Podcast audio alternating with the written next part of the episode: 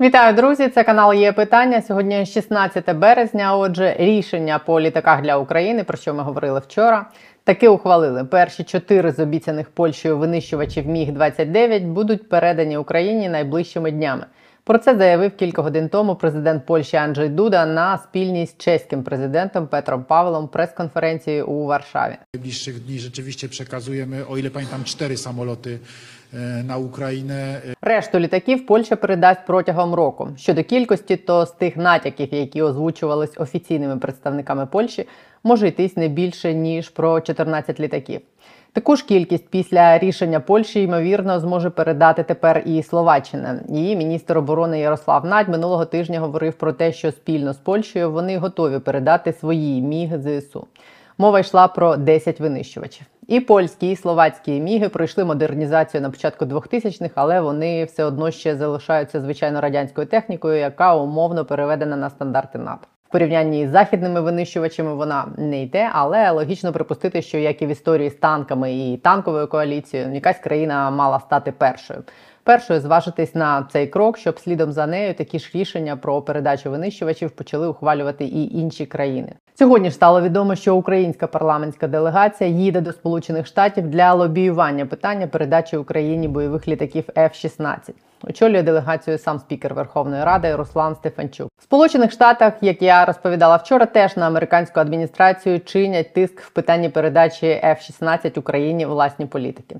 Вчора конгресмени обох партій спільно звернулись до Ллойда Остіна з проханням надати їм до кінця тижня оцінку того, що потрібно зробити для того, щоб штати таки передали ці винищувачі Україні. Цікавий коментар щодо американських винищувачів і пілотів опублікувала українська редакція Голосу Америки. Це інтерв'ю з американським пілотом Деном Хемптоном. Він був учасником війн у Перській Затоці, Косово та Іраку. На його рахунку 151 бойовий виліт. Хемптон говорив загалом про те, що бойові літаки F-16 змінять перебіг війни в Україні і висловив думку про те, що Україні не варто зараз витрачати час на тривале навчання пілотів, бо літаки потрібні тут і зараз. Натомість треба досягти політичного рішення на рівні держав і найняти вже навчених приватних пілотів з досвідом. За його словами, охочих вистачило б, зокрема, і він сам був би готовий за це взятись. Ви не можете виграти війну з повітря, але ви можете програти війну, якщо ви не контролюєте повітряний простір. Отже, надання ракет та гармат це одне. Але інше можливе короткострокове рішення для українського уряду це найняти приватних підрядників, які вже є пілотами F-16. І це питання політики. Це те, що мають організувати уряди. Але це дуже можливо, і це знову виграє вам час, допоможе вам виграти війну. Коли війна закінчиться, тоді ви зможете зосередитися на відправленні своїх пілотів за кордон. А тепер, як ви правильно сказали, вони потрібні в Україні прямо зараз. Я б сказав, що є достатньо американських пілотів, готових зробити це, якщо уряд розв'яже свої питання. Ну і до війн на внутрішньому фронті. Зокрема, про Ігоря Коломойського продовжимо вчорашню розмову. Вчора ми говорили тут про це в контексті появи Дубінського на каналі Коломойського, де ведучі його відверто відбілювали. Продовження наступне: поки триває війна, наближені до Ігоря Коломойського структури вирішили зайнятися відбудовою Карпат. Є таке місце в Карпатських горах, Свидовець, один з найвищих хребтів українських Карпат, де збереглась ще первісна природа альпійського типу. Це місце вважають цінним природним об'єктом не лише для України, а й в масштабах всієї Європи. На цей ласий шматок землі вже кілька років як поклали око люди, наближені до Ігоря Коломойського. Вони планують звести там величезний туристичний комплекс на 28 тисяч туристів, 60 готелів, 120 ресторанів і навіть з власним аеродромом. Вони планували побудувати там 23 підйомники і 230 кілометрів лижних трас. Місцеві адміністрації Закарпаття навіть дали їм такі дозволи, і до тих дозволів передбачувано є питання. Наприклад, Міністерство довкілля не надавало висновку щодо того, який вплив матиме ця забудова на довкілля. Проти того, щоб структури Коломойського будували там все це, вже кілька років б'ються місцеві екологи і активісти. І ось цими днями в історію втрутився уряд. За депутатським зверненням прем'єр-міністр Денис Шмигаль доручив надати пропозиції щодо скасування актів Тячівської та Рахівської райдержадміністрації, виданих забудовником Коломойського. Вчора ж отримала рух справа, яка стосується іншого олігарха Ріната Ахметова. Набу і САП передали до суду перший епізод справи Роттердам Плюс, в якій топ-менеджери Ахметова і кілька посадовців обвинувачуються у завданні споживачам електроенергії збитків на понад 19 мільярдів гривень. Тобто справа Роттердаму, яку кілька років намагалися поховати, таки дійшла до суду, і можливо, колись таки хтось понесе відповідальність за фантастичну формулу закупівлі вугілля, придуману менеджерами олігарха Ріната Ахметова. Тим часом нові цікаві коментарі щодо того самого закону про статус олігархів, який придумала Україна, дала вчора Венеційська комісія. Наш закон про олігархів, як я вам вже розповідала, комісія розкритикувала і рекомендувала змінити, зауваживши при цьому, що з олігархами борються не каральними законами, а системними реформами. От вчора вона прокоментувала зусилля щодо боротьби з олігархами двох інших країн, які разом з нами претендують на членство в Євросоюзі Грузії і Молдови. І тих, і тих Венеційська комісія розкритикувала за те, що вони списали свої закони у України. Хоч чомусь ми попереду. Бачите, сусіди у нас списують реформи. Правда, не дуже вдалі. Всі граються зараз зі штучним інтелектом. Я сьогодні теж в якості експерименту запитала штучний інтелект, як перетворити олігарха Ігоря Коломойського на простого чесного бізнесмена. Навіть штучний інтелект відповів мені приблизно те, що Венеційська комісія про системні реформи, але один кумедний пункт з відповіді штучного інтелекту на це запитання я зацитую для Ігоря Коломойського. Коломойський повинен дотримуватись етичних стандартів у своїй діяльності та бути прикладом для інших бізнесменів. Пише штучний інтелект.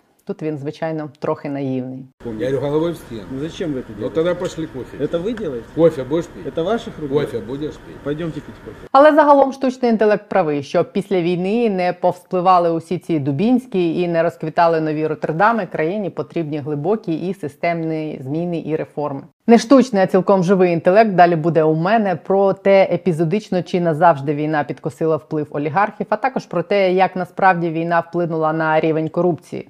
Стало її більше, як натякають корупційні скандали, чи менше, як мав би натякати здоровий глузд. Сергій Фурса, інвестбанкір і часом ведучий на є питання.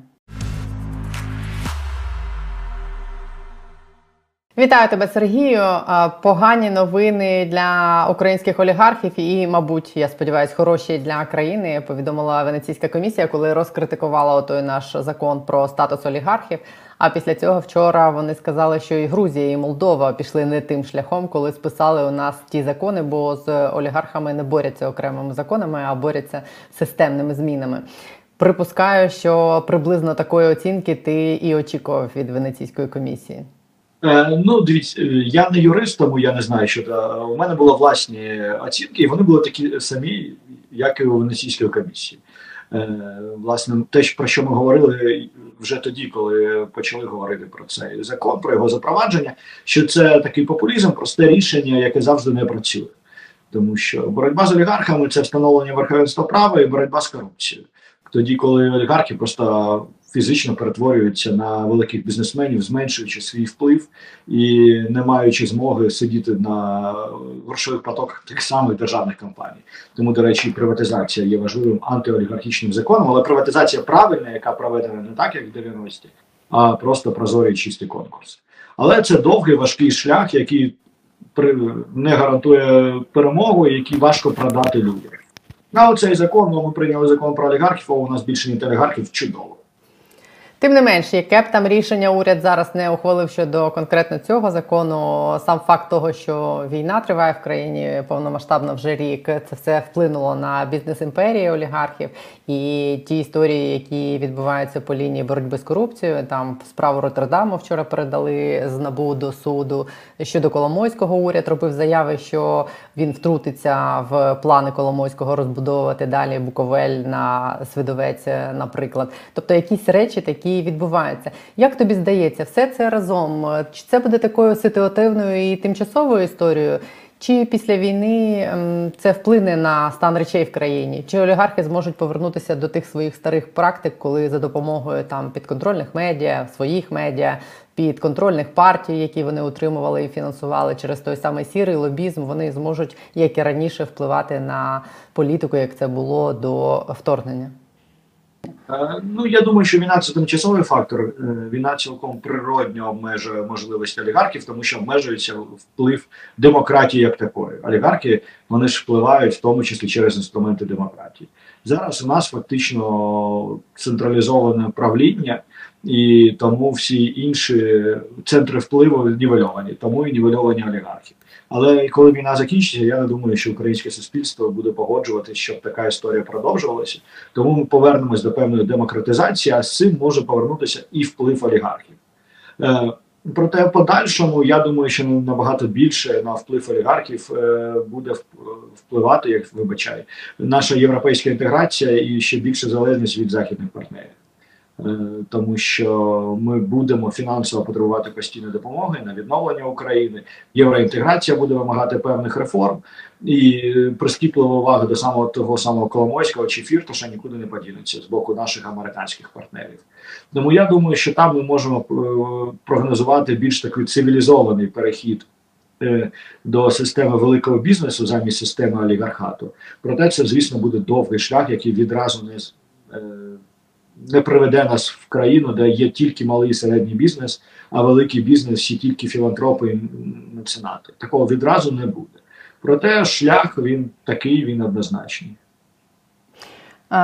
Ці умови, які нам ЄС висуває, чи як ти оцінюєш, чи дійсно влада хоче їх виконати і намагається, чи ці всі історії з тим, що вони не вносять правки в закон про КС, що вони граються з цим законом про олігархів, е, це свідчення того, що вони е, мріють і хочуть якось е, пройти в ЄС між крапельками і компромісно? Звісно, будь-яка українська влада, поки що серед всіх, що ми бачили, хотіла пройти між крапелек. Але будь-якій владі українській так само це не вдавалося. Да, буде саботаж певного рівня, проте вибору все рівно не буде. Ця морква у вигляді євроінтеграції вона настільки важлива для українського суспільства, е, що будь-яка українська влада буде вимушена, навіть наступаючи на горло своїм інтересам, йти в цю сторону. Да, будуть петляти, але як та сама історія з конституційним судом. Можна 10 разів зробити не те, тобі 10 разів скажуть, а перероби домашнє завдання, і ти все рівно е, зробиш правильно, але перед цим підірвеш довіру до себе. На ці граблі наступали вже безліч українських політиків, але вони продовжували і продовжують це робити. Тому це знову ж таки я розглядаю скоріше як природній фактор. Ну такі от українські політики, навіть якщо вони нові обличчя, вони такі. Да? І тут фактор Європи і фактор Сполучених Штатів буде все ж таки вагомим, який буде бити. Але це між крапельок просування, звісно, буде впливати на швидкість. Оце, на жаль, ми від цього нікуди не подінемося. Да, і насправді реформи вони також, бачиш, не можуть бути такими прямими е, і постійно нас задовольняти. Ситуація з НАБУ і САП зараз, яка відбувається з цими судовими процесами проти Коболєва, особливо проти Пивоварського, з потенційними судовими процесами проти Ніфьодова, Смілянського і так далі, демонструє, що такого чарівної палички просто не існує. Є, таке, є така думка, що через війну Захід сам е, дещо поблажливо до нас ставиться, і що вони фактично ну, дозволяють е, владі е, от, вимагати тих компромісів, яких вони вимагають. Я думаю, що да, тому що під час війни головне виграти війну. Все інші речі другорядні. І так само, як і українське суспільство уклало акт про ненапад з владою, насправді безліч людей не кажуть те, що вони казали до війни, бачачи все, що відбувається, але все рівно розуміють, що зараз головне зберігати єдність. Так само головне зберігати єдність розуміють і в Вашингтоні, наприклад. Тому дійсно багато на що закривають очі, поки йде війна. Ти думаєш, що те, що каже там Денис Шмигаль офіційно, що ми прагнемо за два роки вступити в ЄС, це нереалістично. Е, Ну, я думаю, по-перше, що правильно говорити про два роки. Е, Це як хочеш 10, проси 20. Тому ми маємо говорити про два роки. А звісно, що два роки не буде, буде там 5 чи 10 років, але це все рівно наближає нас до цього шляху. Не за два роки, але ми будемо тиснути таким чином. Європа буде казати: ну ні, ну два роки, ну давайте хоча б принаймні 3-4. Щось таке. Тому говорити про це правильно, але так я думаю, що навіть він, коли говорить, розуміє, що це нереалістично. Коли ти кажеш, що після перемоги, після війни суспільство там не дозволить повернутися якимось старим практикам, е, як ти вважаєш, як це має відбутися? Тому що ну, у багатьох людей є це питання. А яким чином суспільство може на ці речі впливати? От є Коломойський з його плюсами, куди вже зараз вилізає Дубінський і інші його СМІ, так само піарять, як з'ясувалось, Дубінського ще з осені. Там є влада, як у якої є важелі впливи на все. Як суспільство може їм не дозволити? Е, До речі, я не кажу, що суспільство не дозволить повернутися до старих практик. Дозволить, тому що для суспільства вони також є звичними. І я казав, що суспільство не дозволить якраз змінити практику і перейти від демократичної моделі до авторитарної, бо це не в генах українського суспільства. У нас е, на другий день після завершення війни відразу розпочнеться вселенський срач. І цей срач буде впливати в тому числі на рейтинги політики. Тому оце суспільство не дозволить. А якраз звичка суспільства жити по правилам довоєнним, вона буде залишатися. І війна ж нічого не змінила, наприклад, з точки зору корупції. Корупція як була, так і залишається, бо більше в деяких галузях вона збільшила. Цілком природно, тому що війна ну, секретність приносить, секретність є непрозорість, непрозорість є більше корупції. Це абсолютно природня історія. І стосовно Дубінського, ну мене вражає насправді, тому що він же, наприклад, зараз е, один плюс один відбілює Дубінського, а Дубінський відбілює московських попів. Е, І це продовження роботи, е, ну для прикладу московських попів. Він ще багато негативу несе з собою. Але це продовження роботи на Кремль, тобто його виходи з Деркачем, його санкції американців проти нього, здається, нікому нічого не навчили. І це, звісно, не радує і показує, що ну, з одного боку показує, до речі, е, певну опозиційність Коломойського е, зараз, що, що радує, тому що Дубінський е, постійно нападає на українську владу. Е, Коломойський підтримує Дубінського. Це означає, що Коломойський не задоволений тими процесами, які відбуваються. Коли Коломойський не задоволений, я задоволений. Е, Тому тут є така позитивна історія. Але в принципі, що його досі випускають, що він досі не заарештований як агент ворога, прямий агент ворога. Це дуже дивує. Це знов таки ну, ця історія про певні компроміси, які укладалися до війни, які, на жаль, продовжують діяти досі. Про корупцію я до тебе якраз і хотіла спитати. Тобто, в тебе є відчуття, що корупції менше не стало, а стало більше під час війни. Я правильно зрозуміла? Е, Да, є таке відчуття, і знову ж таки це абсолютно природня історія. Ніколи ніде війна в світі не призводила до зменшення корупції. Ну, це природня історія, е, можливо, з тієї точки зору, з якої ти сказав, що прозорості нема, але з точки зору того, що війна мала б е, пробудити совість в людях, це не природня історія. Е, Неприродна історія е, думати, що в кого в того совісті немає, вона може пробудитися раптом, коли людині стає 40, 50, 60 років, і тут раптом в неї пробуджується совість. Ну якщо до цього вони в бідній країні крали, то в бідній країні під час війни чому вони не красти? Тим більше вони зараз будуть говорити, ми ж крадемо не українські гроші, ми ж крадемо гроші американських платників податків, чому б не красти? І совість тут взагалі не працює, і для тих людей це просто вони бачать можливості. Можливості зараз красти більше. Можливості зараз, бо вони опинилися на певних посадах, які дозволяють створити там бек-офіси державних компаній в певних ресторанах і там е, сидіти і заробляти гроші. Це можливості для цих людей. Совісті там це не про совість.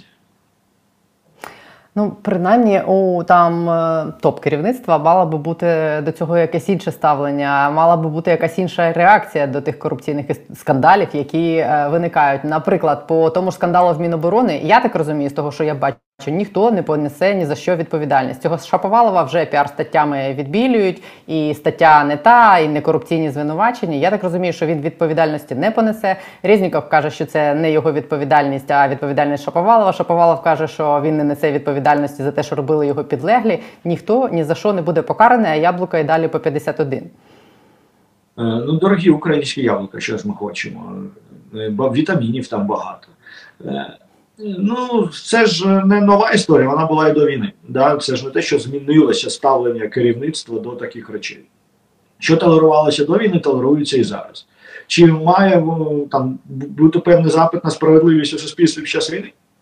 Можливо, має бути, але ми бачимо, що його намагаються задовольнити скоріш піар-акціями, такими як раз, е, кого всіх позарештовували, на півгодинки зайшли до Коломойського, ще щось. Е, ну, піар-акції є. Да. Чи можуть бути результати цього? Ну, могли би бути. На які компроміси йдуть вони, чи йдуть вони всередині своєї голови на ці компроміси, я не знаю. Я Просто я бачу, що нічого не змінюється, я не вірю, що люди змінюються. От давайте про це говорити. Насправді, як, які люди були до війни, такими вони є під час війни, такими вони будуть після війни. Просто деякі якості до е, людей не працюють, наприклад, у мирний час. А у військовий час виявляється, що ці якості допомагають. Е, ну, іноді і так трапляється, да? але це не про зміну людей. Ти бачиш щось, що призведе до цієї зміни людей, і суспільства загалом, і людей, які приходять до влади. Цей, наприклад, там шлях ЄС умовний е, стане таким такою рамкою, яка потихеньку змусить змінитися всіх. Е, Стане, ну насправді, що у нас ми постійно проходимо цей шлях. Е, насправді, якщо зараз просто згадати, що було 2012-2015 року, от згадати обличчя урядовців, згадати, хто там у нас Національний банк очолював, де там сиділи ще друзі сина Януковича, це жахіття, тут мурахи по кожі по шкірі підуть від цього. Е, насправді ми з того часу пройшли величезний шлях. І тільки повертаючись туди назад в пам'яті, ми розуміємо нічого собі, в якій дупі ми були тоді. Тому те, що у нас зараз великий рівень корупції, він великий, але він набагато менше, ніж був тоді. Е, Це як от цю, от коли баришню витягли ДБР, де вона бажала заробити мільйон доларів на рік, е, перебуваючи на високій посаді. Так під час Януковича вона б заробила за тиждень це мільйон доларів, не проблема. Е, Тому багато речей змінюється. Просто це процес еволюційний, на жаль, Е, революційно не виходить, бо е, повільно змінюється мислення людське, загальне колективне мислення і в конкретної людини ще більш повільно змінюється. І тому ці всі рухи є не такими помітними, просто тому що ми, як люди, не здатні на помітні рухи. Ми не здатні на значні зміни. Е, Принаймні ті зміни, які відбуваються, те, що влада хоча б декларує, ті зобов'язання, які накладає на нас е, ЄС, як це все сприймають зараз на заході інвестори? Чи в принципі зараз хтось е, якийсь демонструє інтерес до України після війни? Я розумію, що зараз мова про які інвестиції не може йти, але чи розглядають нас в перспективі як якесь якусь територію, яка може бути цікавою для вкладання грошей? Чи приїжджають, можливо, зараз вже ці люди придивлятись? Ні, розглядають. Насправді ставлення до України кардинально змінилося е, в результаті війни. Як би це не звучало цинічно, але якщо до війни Україну вважали це таким Афганістаном десь на сході Європи, то зараз це європейська країна, яка скоро стане членом Європейського Союзу, яка дуже цікава для інвесторів. І звісно, зараз ніхто інвестувати не буде, поки йде війна, поки є невизначеність. Проте інвестиційна привабливість України після війни буде в рази на порядок більше ніж вона була до початку війни. Це, звісно, шанс, який також треба не прогавити, треба не злякати потім цих інвесторів. Але да, зараз їздять, да, придив- придивляються, да, цікавляться, і цей інтерес набагато більший. Він вимірюється вже мільярдами і десятками мільярдів доларів. Причому від провідних імен треба просто розуміти. е, е, Тут є такий стадний рефлекс, і е, що думають інвестори. От з- закінчиться війна, буде відновлення України. При тому буде ще євроінтеграція України. Це історія успіху. Туди всюди будуть заливатися мільярди доларів. Якщо є історія успіху і з добрим піаром, а у України зараз чудовий піар, то краще буде там. Тобто великі будуть заходити після того, як інституційні гроші зайдуть. А потім багато маленьких будуть дивитися, що заходять великі, і будуть думати, от чорт, вони щось знають, нам також треба буде там, щоб не пропустити цю історію успіху. Тому якраз після війни, навіть не зважаючи на всі наші таргани у головах, навіть не зважаючи на нашу корупцію, певний час буде цей медовий місяць інвестиційний, е, і гроші підуть. Питання в тому, чи прогавимо ми його, чи не прогавимо цей шанс. Бо ми з тобою вже обговорювали, що ми рекордсмени, ми ніколи не втрачали шанс втратити шанс. Але е, точно, що після війни е, інвестиційна привабливість України буде висока. Ну, це будуть якісь такі ризикові інвестори, бо не стане так, що після війни в нас тут буде правосуддя вже поремонтоване, антикорупційні органи будуть незалежні, неупереджені, все буде працювати. Нікуди не зникне. Мені здається, ота історія з е, Байрактаром, який сказав, що 10 мільйонів чого там доларів е, від нього вимагали за приєднання до електромереж. І як з'ясувалось, це не корупція, це просто так тут влаштовано все. Е, Ну, все влаштовано, але одно це буде історія успіху. Тому що буде рух вперед, буде рух в Європу, будуть зміни, бізнес це розуміє, і вони будуть інвестувати. Але з Байрактаром там інша проблема, він же зять Ердогана. Е, І тут Ердоган через 60 днів може вибори програти. І тоді, я думаю, і Байрактар може швидко закінчитися. Тут е, у них зараз набагато більше проблем, ніж підключення до українських електромереж може бути. Але загалом, ну да, звісно, є знову ж таки буде ця проблема, але будуть великі інвестори, які будуть інвестувати мільярди доларів, і будуть програми по відновленню України. Це все буде разом. І це все рівно буде історія про рух вперед, але знову ж таки питання про швидкість. Якщо зайдуть великі інвестори, великим проблеми важко робити. Е, Потім будуть заходити маленькі, і якщо маленькі зіткнуться з такими постійними проблемами, поборами українською судовою системою і СБУшниками, то далі буде працювати сарафанне радіо, і яке десь там в Лондоні чи в Нью-Йорку почне за пивом один одному розповідати, що ну да, це була погана ідея інвестувати в Україну. Але це буде з часом. Щоб підсумувати, ти загалом оптимістично дивишся на те, що буде після війни, не так, як Пекер написав. О, я на, на щастя не читав Пекаря, тому е, я не можу порівнювати свої думки з його думками. Е, знову ж таки, чи будуть у нас проблеми в суспільстві? Я так розумію, що Пекар пише про проблеми українського суспільства. Да, звісно, будуть. І війна це величезна травма. І ця травма також впливе. Але разом з тим, паралельно з нашими процесами внутрішніми суспільства, будуть процеси зовнішні, які будуть нас витягати. Це європейська інтеграція, це гроші на відбудову і це прихід інвесторів. І ці два процеси будуть йти паралельно. Оце травмоване українське суспільство, яке буде впливати, наскільки воно буде травмоване, наскільки воно зможе бути гнучким. Це буде впливати на успішність е, того другого кейсу зовнішнього. І там ми можемо знову ж таки призвести до меншої швидкості, до меншої швидкості зростання ВВП, до меншої швидкості євроінтеграції. Це все можливо, це в наших руках згаяти цей шанс. Але цей шанс точно в нас буде, і певна кількість, певні там перш один-два роки гроші будуть литися. Спробуємо не втратити шанс. Я дякую тобі за, за порцію оптимізму в кінці. Сергій Фурсипов повне є питання. Дякую.